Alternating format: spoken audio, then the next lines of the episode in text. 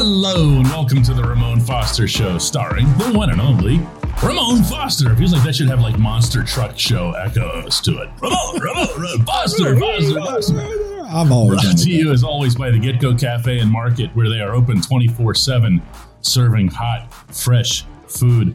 Mon, happy Friday from St. Louis. The Lou, man, St. Lou. Ah, welcome. Well, you're there. I'm still in Tennessee, and it is Friday, and I'm appreciative of it because why I enjoy Fridays. You know what's happening out here right now? What's that? Snow. People don't think of St. Louis and snow, but it, it's legitimately snowing out there right now. We uh we're supposed to have some this weekend in Tennessee, but it, on Sunday it's supposed to be super nice. so, what is life at this point, DK? Other than the fact we celebrate Friday today, man, and I got a new cut. And no, I forget who it was, but you didn't bully me into a new haircut. Oh, talking was- about That two- was, uh, yeah, I know what you're talking about with, with, you the, with the Hey Mon segment where we were yeah. being so we were getting uh, ripped apart for being oh unkempt it was it was james that did this Unkempt. I- yeah it was we were unkempt Yeah. unkempt by the way is one of those magical words that doesn't have a, a kempt to it Yeah. like are you, can you be kempt I don't I don't know, but anytime you say it, it's one of those words that's always not very disrespectful disrespectful, but lightly disrespectful. Unkempt. Like, yeah unkempt has that little extra like You know, like if you go to you somebody's house and man, how was the house? And it got an unkempt house. Like, ooh yeah that's Yeah. like you're wondering what's going on between the drywall you know exactly, exactly. But here we are, and we're both kempt. here we are. Uh, let, us talk some football. I'm with Uh, it. the Steelers have made a lot of moves, Mon. Yeah. They've plugged a lot of holes. They've gotten themselves to the point where the general manager, the outgoing general manager of Oh, the wow. football team, could state publicly that there was only one starting position left to fill, that, of course, being safety opposite Minkah. Mhm. And I have a question for you because by the time they get done, like with everything, and the time they have this draft, they are going to Yeah. have a draft class. The team is Yeah, not done for as much as everybody analyzes what the team is at the moment. What what exactly is the fatal flaw of this group? Like, what keeps you from saying, "Hey, the Steelers are good"? Do you know what I'm saying here? Because that seems to have been a, like a foregone conclusion here for months. Yeah, what position? I'll give you.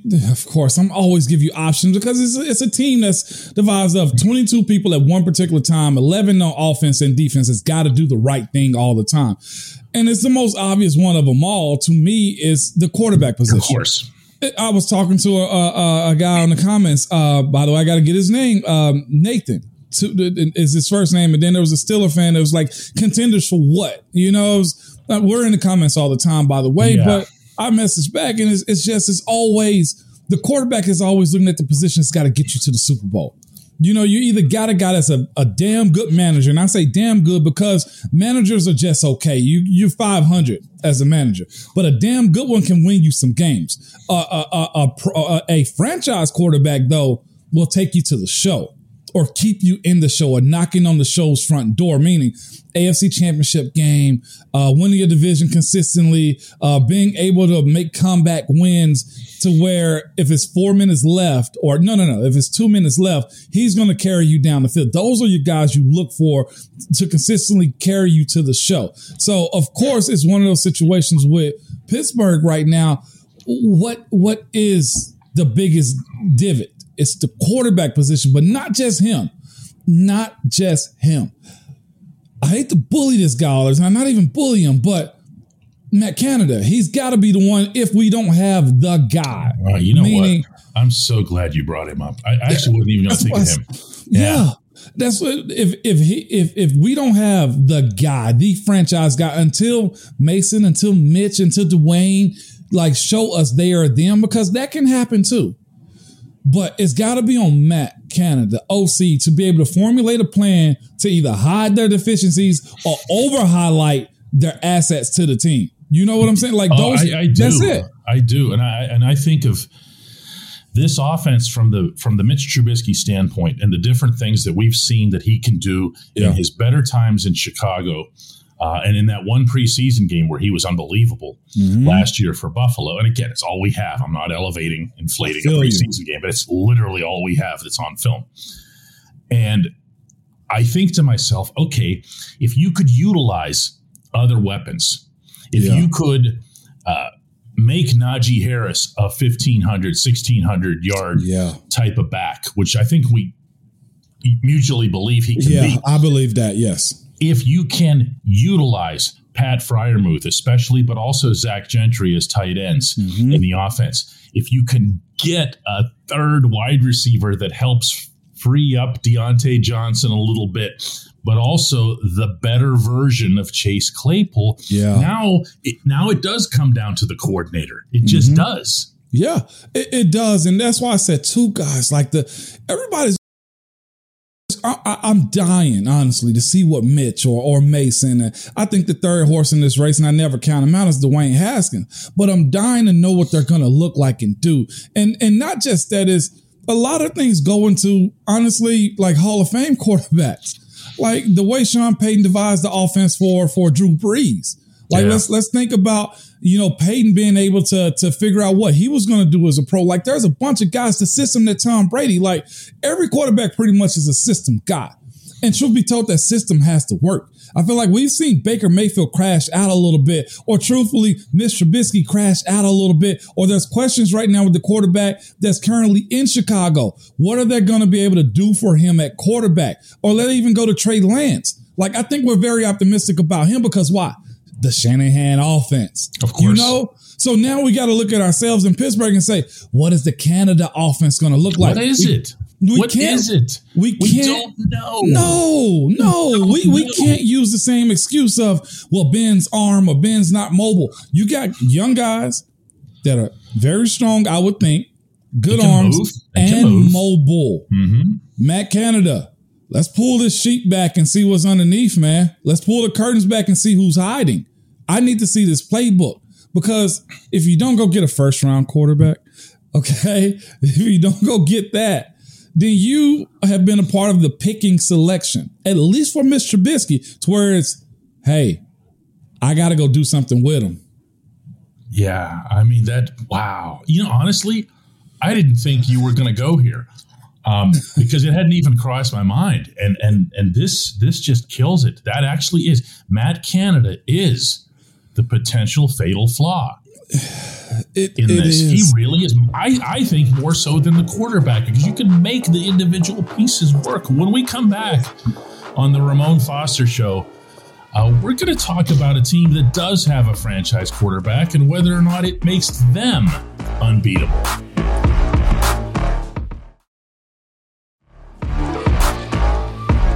Now, you mentioned, Mon, in that opening segment, teams that have the franchise quarterbacks and the teams that can make things happen through magic.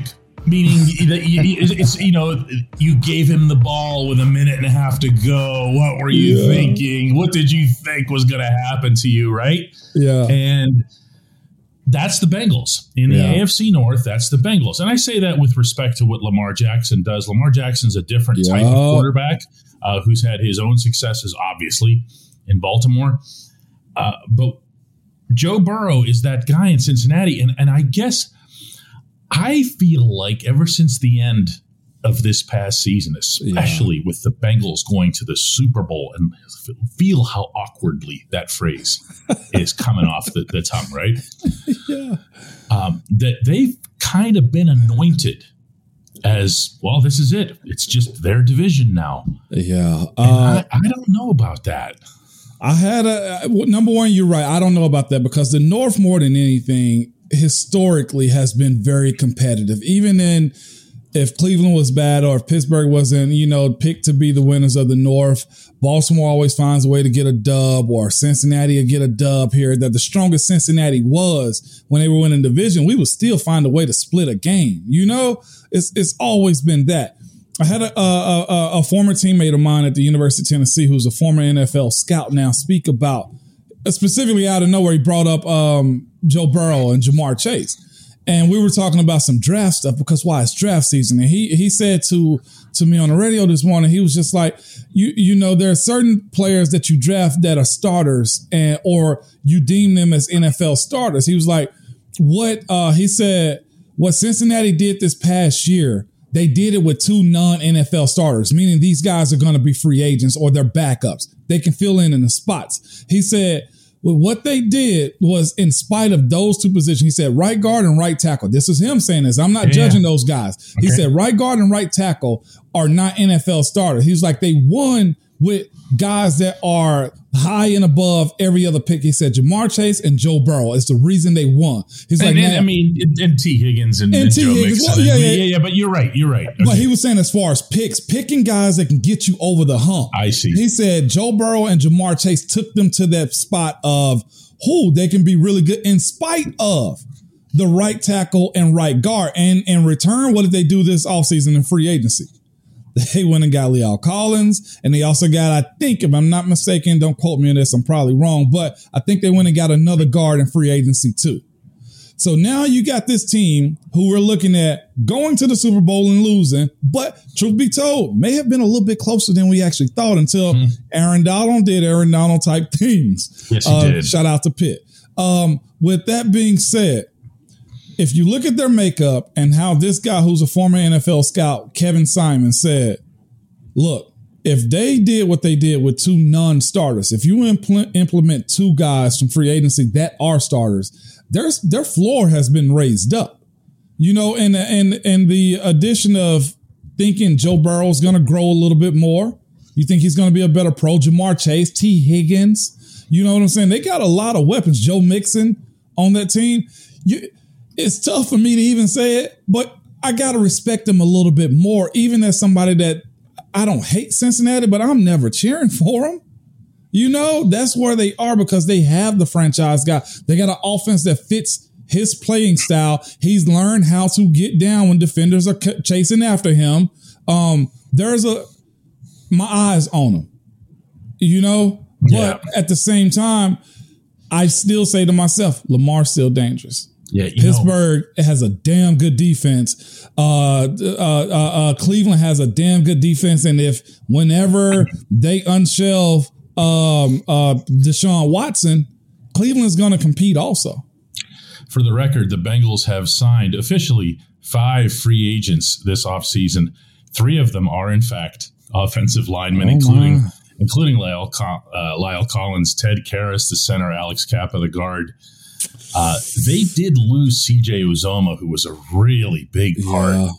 uh, of their offense as a tight end, but they signed Hayden Hurst, a, a guy I actually know pretty well. Yeah, uh, was was once in the Pirates system as a baseball player. Wow. Uh, Nick Eubanks is another one, a, a, tight end that they picked up, but they had losses on defense too. And I always mm-hmm. felt throughout the season, Mon, as as if the Bengals defense never got the credit that it no. deserved for what happened in Cincinnati this past season. No, absolutely not. And they actually, I think they didn't they pay one of their D tackles also. Mm-hmm. Uh, so that's as, yeah, in terms of keeping them, yes. Yeah, yeah. Um, so with, with, with that being said, they're they're doing this. I think more than anything on on offense, they're saying to themselves, "We're gonna we're gonna stack and load up."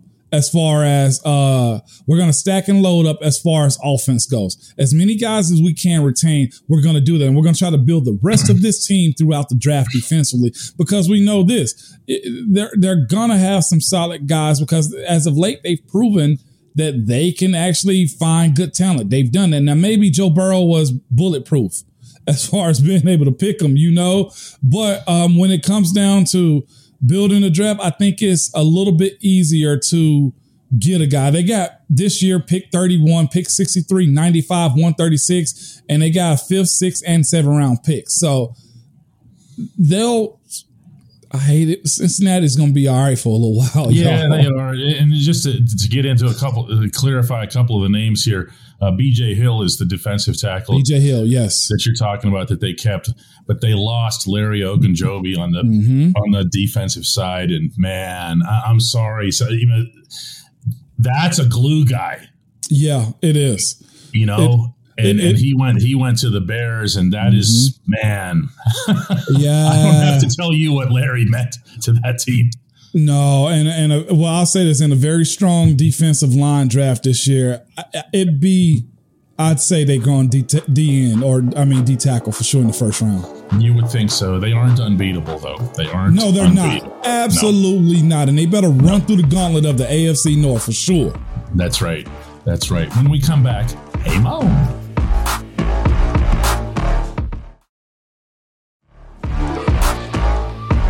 Welcome back to the Ramon Foster Show. It's time for the best segment of all. And Rick gets us started on this one where he says, Hey, little Foster. And DK, you mentioned TJ Watt on the show yesterday being drafted at number 30 and his being a possible high ceiling guy who was anything but a short thing. I got a question for you. If the Steelers had been drafting at 20 that year, do you think they would have risked their number one pick on an unfinished product? Whereas conversely, picking at 20 this year, does that preclude going for a potential high ceiling guy and sticking with a safer pick? I think I get what he's asking. Yeah, yeah, yeah, yeah. Because you feel like you can roll the dice a little more at 30 because what's the difference? Mm-hmm. Do you know what I'm saying? Where yeah. You, you, you, there's not a there's not going to be a cemented guy at 30 anyway. No, it's not, man. And th- at that position right there, you're, you're picking almost um, the best available. Uh, and TJ to them was probably best available. If there was somebody else there, uh, uh, you know, present for the Steelers to pick, the 20th pick that year was Garett Bolles. I don't think we were in need for a, a draft pick or tackle um, as far as the 20th pick goes. After him, uh, Jar- Jarrad Davis, Charles Harris, Evan Engram, Jerron Connor, Jabril Peppers, maybe a safety, Taco, Taco Charlton. TJ probably.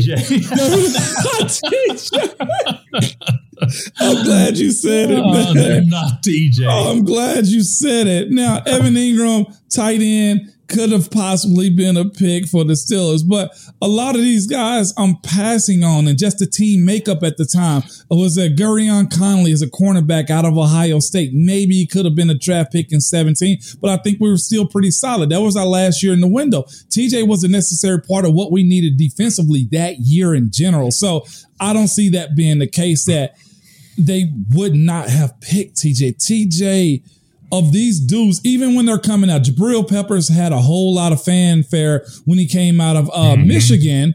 But I don't think we were in a spot to where we need him because I'm pretty sure um, Mike Mitchell was still under contract and still playing fairly well at that point. I don't necessarily see them driving to go get him at that point. TJ may have been the 20th pick still for the Pittsburgh Steelers because there, Takk McKinley, he's solid still to this day, but I, he's not TJ Why? And again, what have I always said? Pittsburgh has a way of finding their guy because their scouting department has been so solid too. And their guy, there's a separation between, and I think this was part of what you were getting into with the, the, the scout that you referenced, that you were talking to. The guy can be the one with that super high ceiling that's maybe yeah. a little bit of a risk. Or it can be like you were talking about with Ja'Marr Chase, who's just plug and play. You get him, and you know, you don't guess, you don't wonder, you know that person can just parachute onto your football field yep. and contribute the very first time they're in the huddle.